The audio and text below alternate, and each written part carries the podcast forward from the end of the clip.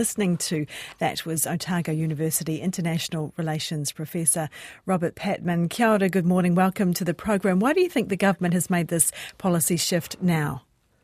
Kia ora, Ingrid. Well, the government, uh, since it's been in place, uh, had uh, promised closer alignment with traditional allies and uh, also to act with greater urgency on the international stage. And I think you can see this announcement as an attempt to fulfil that pledge. And uh, I think Mr. Peters makes the point uh, that this is, as he as he puts it, um, by defining the entirety of Hamas as a terrorist organisation, and at the same time banning extremist Israeli settlers from travelling to New Zealand, he's trying to strike a, a delicate diplomatic balance.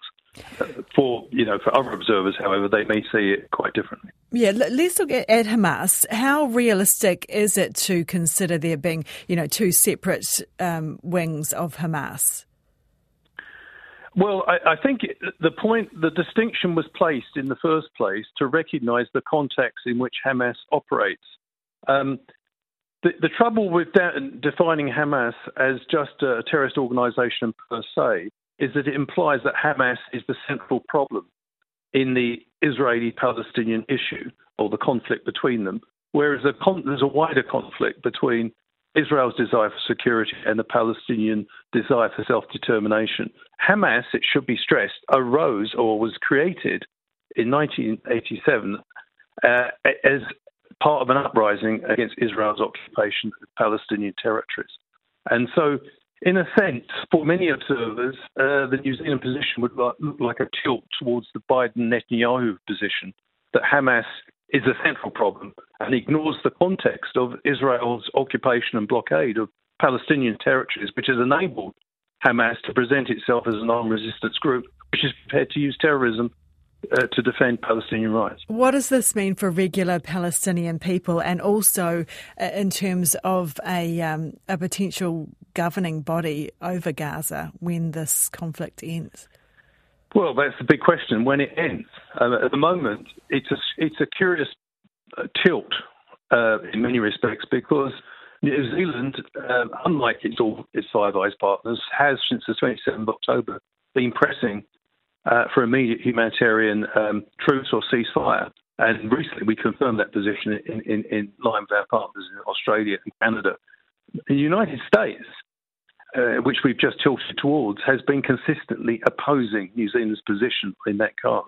And New Zealand and the United States, even as at the moment, is only talking about a temporary ceasefire uh, or a pause.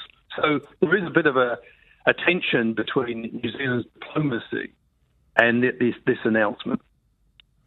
And you, you, have touched on this, but the sanctions against the Israeli settlers, uh, mm. how do you interpret that? And, and do you as I say, you have alluded to this. Is it enough for us to be uh, seen as not picking sides? Well, I think it acknowledges that essentially military force, and Mr. Peters, you know, has made this point repeating. I think he's absolutely right.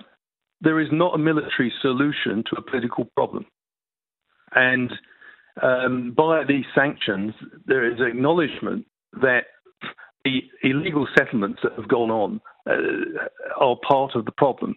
And at the moment, the Israeli government under Mr. Netanyahu, and there's many people in the United States who are Jewish and within Israel who do not who strongly oppose Mr. Netanyahu's policies.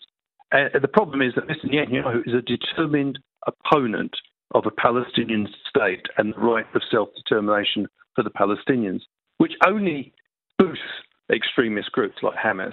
If you want to diminish the group of Hamas amongst the Palestinians, then you know the argument is give them a clear pathway to a, a viable Palestinian state.